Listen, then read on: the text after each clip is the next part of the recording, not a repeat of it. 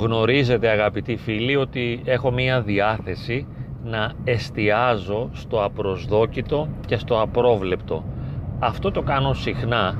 Δεν ξέρω ποια σχέση με συνδέει με την χαοτικότητα των πραγμάτων, όμως όταν κάτι υπογραμμίζει την χαοτικότητα, τότε έλκει και την προσοχή μου.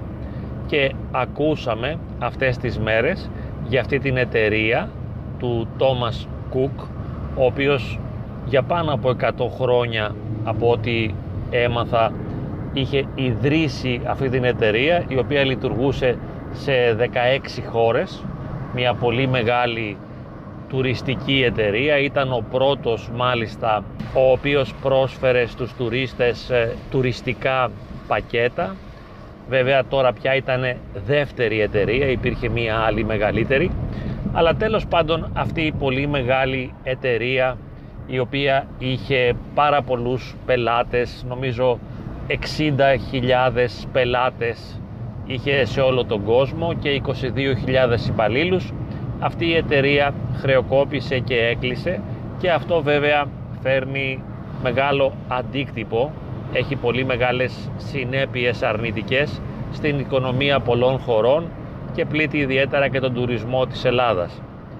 Τώρα στην εκκλησία ψέλνουμε στην αρτοκλασία πλούσιοι επτόχευσαν και επίνασαν οι δε εξητούνται στον Κύριον ου και λατοθήσονται παντός αγαθού. Είναι και αυτό μια αλήθεια ότι όσοι εξητούν τον Κύριο δεν έχουν κάτι να χάσουν εφόσον το πολίτευμά τους είναι στους ουρανούς και δεν έχουν συσσωρεύσει πλούτο θησαυρούς σε αυτή τη γη διότι όπως μας λέει ο Κύριος εάν συσσωρεύουμε πλούτο σε αυτή τη γη θα τον χάσουμε. Γι' αυτό και πρέπει ο πλούτος που συσσωρεύουμε να είναι στη Βασιλεία των Ουρανών ο οποίος δεν χάνεται ποτέ ούτε μετά θάνατον. Βέβαια δεν έχει κανένα λόγο ο Θεός να ζητήσει από εμάς να ζούμε στην πτωχία θα τολμούσα να πω ότι ο πλούτος είναι ένα πολύ ωραίο δώρο στη ζωή του ανθρώπου και ότι είναι τυχεροί οι άνθρωποι οι οποίοι έχουν πολλά χρήματα και είναι ευκατάστατοι.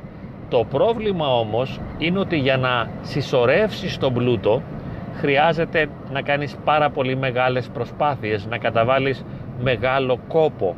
Δηλαδή, εάν συγκρίνουμε έναν κυνηγό μιας παλαιότερης εποχής που κυνηγούσε για να βρει την τροφή του στη φύση ή έναν αγρότη ο οποίος έσπερνε ένα μικρό κομμάτι γης για να μπορέσει να ζήσει. Αυτός ο άνθρωπος είχε μια μικρή μέρημνα. Έγνια δηλαδή για τα δρόμενα του κόσμου τούτου. Ο πλούσιος, ο ευκατάστατος ιδιαίτερα τα υψηλά στελέχη των μεγάλων επιχειρήσεων χρειάζεται να κουράζονται υπερβολικά, να μεριμνούν υπερβολικά για να μπορέσουν να πετύχουν υψηλούς στόχους στην εταιρεία ώστε να προωθηθούν. Η ίδια η εταιρεία απαιτεί υψηλούς στόχους. Πρέπει κανείς να είναι δηλαδή σε μια διαρκή εγρήγορση και όλη του η ύπαρξη θα λέγαμε να τεθεί στην υπηρεσία της επίτευξης αυτών των υψηλών στόχων της εταιρείας.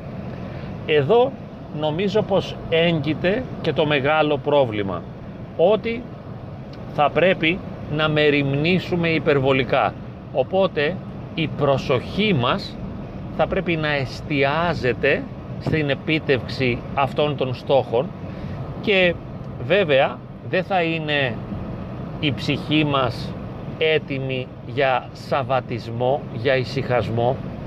Όπως λέμε και εμείς η Κυριακή είναι η μέρα του Κυρίου και είναι αφιερωμένη στην προσευχή. Και οι μοναχοί λένε ότι όλο το 24ωρο προσευχόμαστε λέγοντας την ευχή του Ιησού. Προσευχόμαστε αδιαλείπτος εστιάζοντας δηλαδή στο Θεό ώστε να εξητούμε την συνεχή κοινωνία μαζί Του το αντίθετο συμβαίνει στα στελέχη αυτών των μεγάλων εταιριών και στα στελέχη των τραπεζών, όχι μόνο της εταιρείας αυτής που ήταν tour operator αλλά και σε πολλές άλλες μεγάλες εταιρείες και σε φαρμακευτικές εταιρείες προώθησης προϊόντων κλπ. Χρειάζεται ο άνθρωπος να έχει μια υψηλή εγρήγορση και να αφιερώνει το χρόνο, τις δυνάμεις και τη διάθεσή του στο να υπηρετήσει τη συγκεκριμένη εταιρεία. Νομίζω ότι αυτό άμεσα επηρεάζει την ε, πνευματική διάβγεια και την πνευματική εγρήγορση του ανθρώπου. Δηλαδή, γίνεσαι υπηρέτης της εταιρείας. Με αυτή την έννοια είναι αρνητικό να συσσωρεύει κανείς πλούτο. Δεν είναι το πρόβλημα τόσο ότι θα περνά άνετα και δεν θα ζει ασκητικά και δεν θα στερείται. Αυτό είναι κάτι μικρό, διότι έχει μια σημασία η ασκητική στη ζωή. Είναι πολύ σημαντικό να ζω ασκητικά. Αλλά η έμφαση δεν είναι να μην περνάω άνετα, να μην έχω χρήματα, να μην έχω πλούτο, αλλά να μην αγωνιώ, να μην παιδεύομαι και να μην βασανίζομαι για να συσσωρεύσω αυτό το πλούτο. Και βέβαια ακόμη χειρότερα στη σημερινή εποχή που πολλοί άνθρωποι δεν συσσωρεύουν πλούτο αλλά αφιερώνουν τη ζωή τους, την ενέργειά τους. Η σκέψη τους επικεντρώνεται συνεχώς στο πώς θα μπορέσουν να αυξήσουν τις επιδόσεις της εταιρείας στην οποία εργάζονται ή της δικής τους ατομικής επιχείρησης. Οπότε, στην περίπτωση αυτή υπάρχει ένα φοβερό θόλωμα του μυαλού και θα μπορούσαμε να πούμε ένας πνευματικός απόπροσανατολισμός εφόσον ο άνθρωπος εκοσμικεύεται πλήρως και ο στόχος είναι να μπορέσει να βελτιώσει ο άνθρωπος τα έσοδα μιας επιχείρησης ή μιας εταιρείας για να μπορέσει και ο ίδιος μετά να έχει κάποιον πλούτο ο οποίος βέβαια πλούτος δεν θα είναι πια ένας θησαυρός που θα αποθηκεύεται αλλά θα πρέπει να καλύπτει συνεχώς ανάγκες οι οποίες δεν έχουν και τέλος.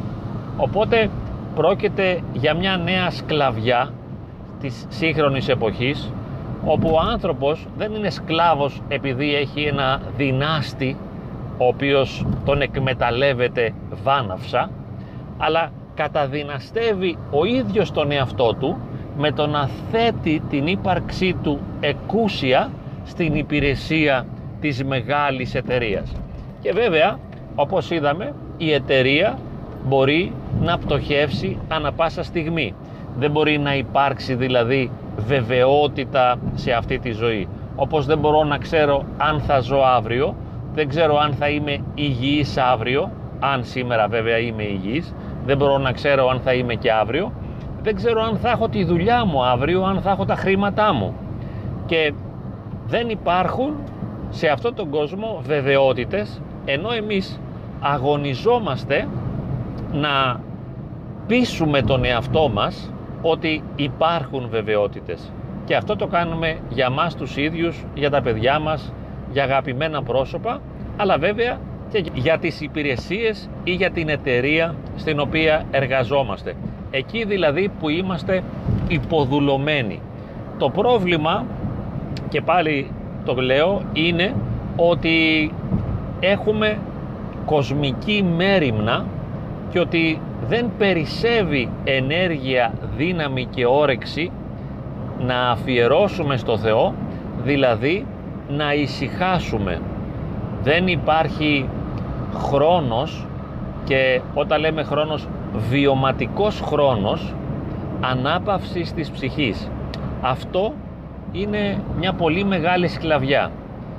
Και βέβαια, εντάξει, μπορεί να κατορθώσει κάποιος να έχει τα χρήματα που θα του επιτρέπουν να καλύπτει βασικές ανάγκες ή περιτές ανάγκες στην προσωπική του ζωή αλλά και αυτό ακόμα ανα πάσα στιγμή είναι δυνατόν να καταρριφθεί και οι ισορροπίες της ζωής του ανατρέπονται.